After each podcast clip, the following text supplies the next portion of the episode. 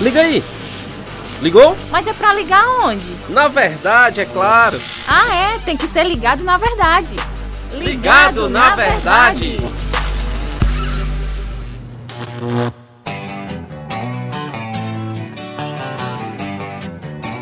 Eita, mais um ligado na verdade, meu amigo Inácio. Tamo juntos, graças a Deus. É isso aí, João, mais uma vez por aqui. E hoje com um convidado fazia tempo que ele não participava, pois nosso é, amigo rapaz. Alan, lá mas de Fortaleza. Ele, mas ele não se desviou dos caminhos de Deus, continua firme, Só né? Só foi embora mesmo. Só foi longe, embora, né? Se desviou de Nova Russas, né? Como é que tá, Alan? Seja muito bem-vindo, Alan Ferreira, ao nosso podcast Ligado na Verdade. Meus irmãos, tudo bem, graças a Deus. Um prazer estar aqui novamente. E eu realmente só me desviei de Nova Russas mesmo, graças a Deus. Ei! Fica ligado na verdade! Inácio, você tem algum animal de estimação? Cara, eu tenho dois gatos. Dois gatos? É. Quantos pecados de estimação? Rapaz. Ó, oh, um negócio interessante. A gente trouxe o Alan aqui pra gente conversar sobre exatamente isso, pecados de, de estimação. Uma curiosidade sobre pecados de estimação, que eu acredito que seja uma curiosidade. Eu não sei, né? Mas muitas vezes passam despercebidos. Mas afinal de contas, gente. O que é pecado de estimação? Logo de cara, dá a ideia que é alguma coisa que você está alimentando, está cuidando, né? Então, Alan explica pra gente esse negócio de pecado de estimação. É, bom, foi muito bom a, a tocar no, no, assunto, perguntar ao Inácio sobre o animal de estimação que ele poderia ter, porque é uma boa, é uma boa comparação. É, a gente alimenta um pet que a gente tem, a gente alimenta ele, cuida dele e a gente chega a amar esse pet. Né? A gente ama a ponto de quando morre é um Deus nos acuda. É. E o nosso pecado de estimação, ele tem essas mesmas características. E uma que a gente não percebe muito bem no meio do, da luta contra o pecado e, e possíveis quedas, é que a gente ama esse pecado. A gente ama ele. A gente ama ele de uma maneira que a gente não consegue largar e é difícil de perceber isso. Mas é importante que a gente note que a gente guarda esse pecado, a gente cuida dele, a gente alimenta ele e a gente cai nele porque a gente ama ele. E essa é o e esse é o ponto mais triste dessa história, porque a gente sabe que o pecado desagrada a Deus e o pecado ele é uma coisa que nos destrói. Então, é muito perigoso quando a gente alimenta esses tipos de pecados que para a gente parece aceitável conviver com eles. E não é. É interessante observar assim, a, a pessoa que não tem Cristo ainda como Senhor Salvador, ela está morta em delitos e pecados, é escrava do pecado. O cristão, aquele pecador arrependido, ele foi liberto. Ele é livre do poder do pecado. Porém, como o Alan está falando, né, às vezes parece que ele quer cuidar de alguns pecados, né, que é. passam assim, às vezes despercebidos, por exemplo, é, a pessoa ser, é, é, ser, como é que eu posso dizer aqui, ser desonesta às vezes, né? Ah, aquele jeitinho brasileiro, glutão, o cara ser Sim. glutão, o cara ser fofoqueiro, são coisas que o cara acha que faz parte ali do, do dia a dia, né? Mas na verdade são pecados. Porque pecados, além de serem pecados, eles se tornam hábitos. Então, digamos que a pessoa passa 20 anos da sua vida cultivando um hábito que é pecaminoso, que é pecado, e aí ela, num momento, Cristo, com a sua graça, alcança ali, abre os olhos daquela pessoa e ela vê, poxa, isso aqui é errado. Então, Cristo sim tem poder para libertar a pessoa do, da, daquele pecado, de fato, da, da escravidão daquilo. Uhum. Só que a presença, ela se torna meio que um costume. Então, o hábito de, por exemplo, como você citou, comer muito, ser, ser glutão, é uma coisa que seu corpo já se acostumou com aquilo. Então você muito provavelmente vai ter essa tendência a repetir esses hábitos, mesmo tendo consciência de que são errados. Às vezes o cara, por exemplo, né, é, o cara gosta de olhar para as meninas, uhum. é, passa uma mulher com uma roupa sensual, o cara olha, acha que é algo comum. O cara Sim. não tá ali é, olhando pornografia na internet, nem traindo a esposa fisicamente, mas quando vem assim, vê uma, uma menina que chama atenção, o cara olha e, e, fica assim, é, ali é uma, vira quase que uma, uma rotina. É uma rotina, é um cara, costume isso, realmente. É um pecado de estimação, é mas isso é adultério. É, é, quase que instintivo para algumas pessoas. E, e, o nosso coração, ele é, ele é um artista, ele é profissional em encontrar justificativas desculpas. Uhum. Ah, tudo bem, é só uma vez, ah, essa é a última vez, É. ou não faz mal, é só uma olhadinha. É, é, a gente, o nosso coração ele é realmente muito primoroso em encontrar essas desculpas para manter esse pecado debaixo do nosso do nosso prazer. Então, Alan, é, uma vez que eu descubro que eu tenho esses pecados que a gente brinca, né, chamando de pecados de estimação, é, o que eu devo fazer? A primeira coisa que a gente tem que fazer é seguir o que João diz na sua epístola, é confessar os nossos pecados a Deus. E confessar significa dizer a mesma coisa que Deus diz sobre aquilo. Arrepender-se constantemente. A gente sabe que o arrependimento não é um passe de mágica, que a gente já, ah, quero me arrepender, me arrependi e pronto, nunca mais, vou cometer o mesmo pecado. Mas manter uma postura de arrependimento constante e fazer a manutenção dessa postura, lendo a palavra de Deus, orando ao Senhor, mantendo comunhão com os irmãos e eventualmente expondo esse seu problema para outras pessoas, que aí entra o corpo de Cristo como muito eficiente que o Senhor nos deu, é, para sermos ajudados. E uma das características desse, desse pecado, geralmente, quase sempre, é que ele é sorrateiro. Ele é, é, é como eu posso dizer, ele se esconde nas sombras, é um pecado oculto que a gente é, geralmente mantém para si e ninguém sabe.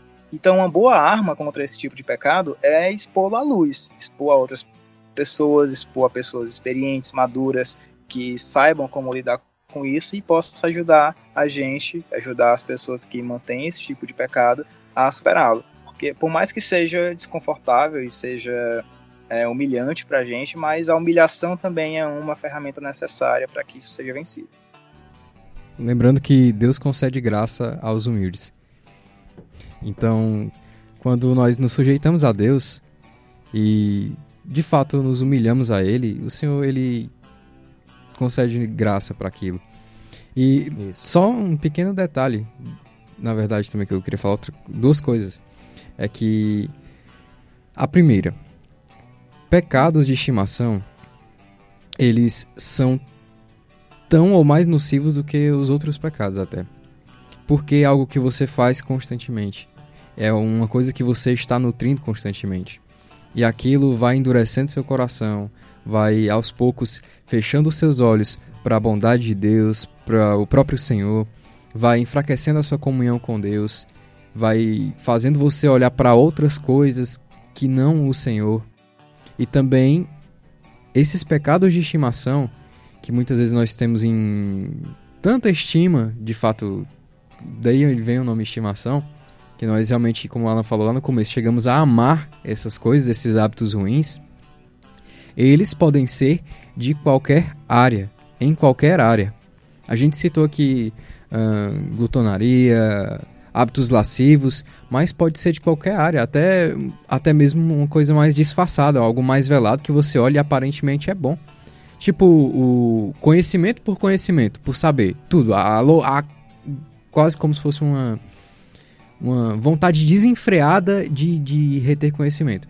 Você está fazendo quase que como uma idolatria daquilo Isso. também. Então, muitas vezes, esses pecados, eles passam despercebidos assim, até mesmo pra gente. E cabe aí mesmo uma diligência e não tem muito pra onde correr, não. Pecado, sendo ele algo que seja esporádico ou uma coisa habitual, como um pecado de estimação que a gente está usando esse termo, é Cristo. É se sujeitar a Deus, é de fato, como o Alan falou, buscar arrependimento, confessar, trazer à luz esses pecados, expor mesmo assim ao Senhor e a outras pessoas, n- como De confiança, né? gente- de confiança, assim, para ajudar nesse processo, porque às vezes você sair espalhando, postando nas redes sociais, é, eu fiz isso aqui, às vezes não ajuda nessa É, luta contra o pecado. Mas o Alan falou uma coisa muito interessante: arrependimento constante. Sim, e, e- e você falou também nessa algo interessante, que é Cristo, né? Porque é, Cristo é a fonte do perdão de Deus, né? Sim. Cristo na cruz morreu por todos os nossos pecados e é em Cristo que encontramos realmente o perdão, a, a restauração de Deus.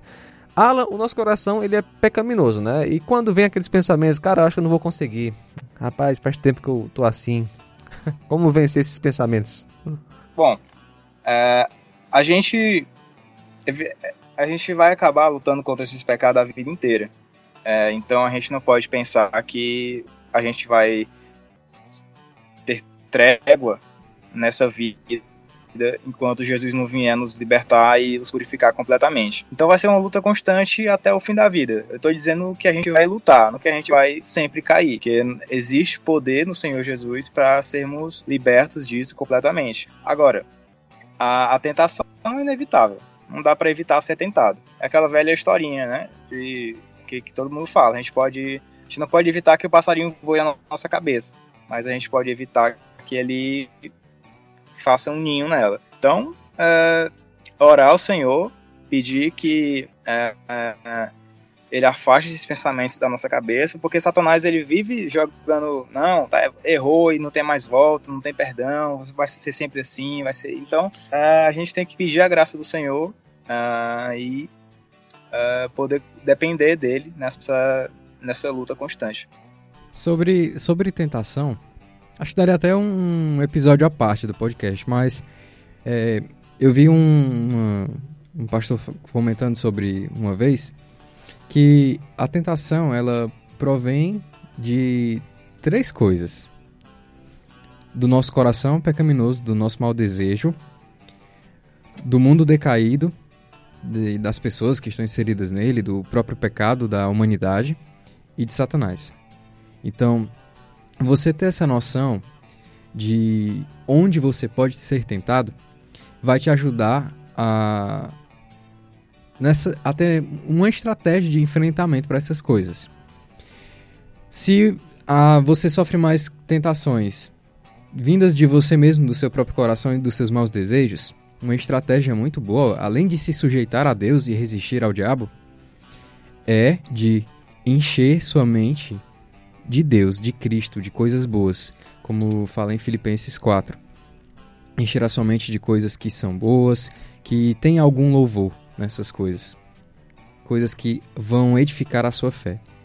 Se você sofre tentação na partes de, de na externalidade, no pecado de outras pessoas, que até vai mesclar com a tentação do próprio diabo, então, de fato, é, resista ao diabo e fuja dessas tentações. E até fazendo a, a mesma coisa, que é enchendo o coração Sim. de Deus, né? Porque as armas, assim, independente de, de onde vem, acaba sendo a mesma, né? Oração é, sim, e, sim. E, e, Sujeitar, é sujeitar de fato sua vida a é, Deus. É, exatamente. É buscar o Senhor, orar constantemente, como o apóstolo Paulo vai orientar e dizer: orem sem cessar. Então, orem sem cessar, se sujeitem a Deus, porque é a única maneira de nós andarmos de forma coerente com aquilo que Deus nos chamou para ser, ser santos e de maneira condizente com ter o Espírito Santo de Deus habitando em nossa vida. Sujeitar a Deus, resistir ao diabo, viver uma vida de oração, pedindo graça e misericórdia de Deus, porque nós somos falhos, propícios, propícios à queda. E principalmente a questão de pecados de estimação, que já é uma coisa habitual e coisa que, como o Alan falou no começo, que nós chegamos a amar, nós vamos estar muito mais propícios a cair nisso. Uhum. Então não tem para onde correr. É, é baixar a cabeça, de fato, e bater no peito, como a, a, aquela parábola de Cristo fala do publicano. Tem misericórdia de mim, ser propício a mim, eu que sou pecador. É, é isso, não tem para onde correr. Você não pode achar que você é o bichão. É. Ah, pecado de estimação, isso aqui tá no controle. Não faça isso, pelo amor de Deus. Não, não é, faça e, e mais, e Deus, como você, acho que você mencionou isso, é, Deus ele resiste aos soberbos, mas dá graça aos humildes. Sim. Se você tá arrependido, quebrantado, Deus vai ouvir sua oração e vai lhe ajudar. É, Alan, o tempo tá quase acabando, mas você tem uma palavra final aí pra gente concluir o nosso podcast? É só falar para as pessoas que estão ouvindo a gente que eu imagino que isso seja bem mais comum do que a gente pensa. É, e que elas não estão sozinhas nessa batalha. Todo mundo luta contra isso. É, eu posso dizer que eu também luto contra isso. É, todo mundo tem uma área que tem mais dificuldade. E essa área vai fazer com que demande mais esforço, mais humilhação. E isso só pode ser alcançado mediante uma, uma vida de piedade ao Senhor, uma vida de dependência a Ele e de e comunidade numa boa igreja saudável onde você possa ter pessoas que lhe auxiliem. Muito obrigado por participar, meu irmão, meu amigo Alan. Deus abençoe sua vida e até uma próxima vez, se o Senhor assim permitir. Amém. Deus abençoe também. Muito obrigado pela oportunidade. Valeu, Inácio. Valeu. E aí, curtiu? Podcast Ligado na Verdade é uma produção da Rádio Ceará FM 102,7.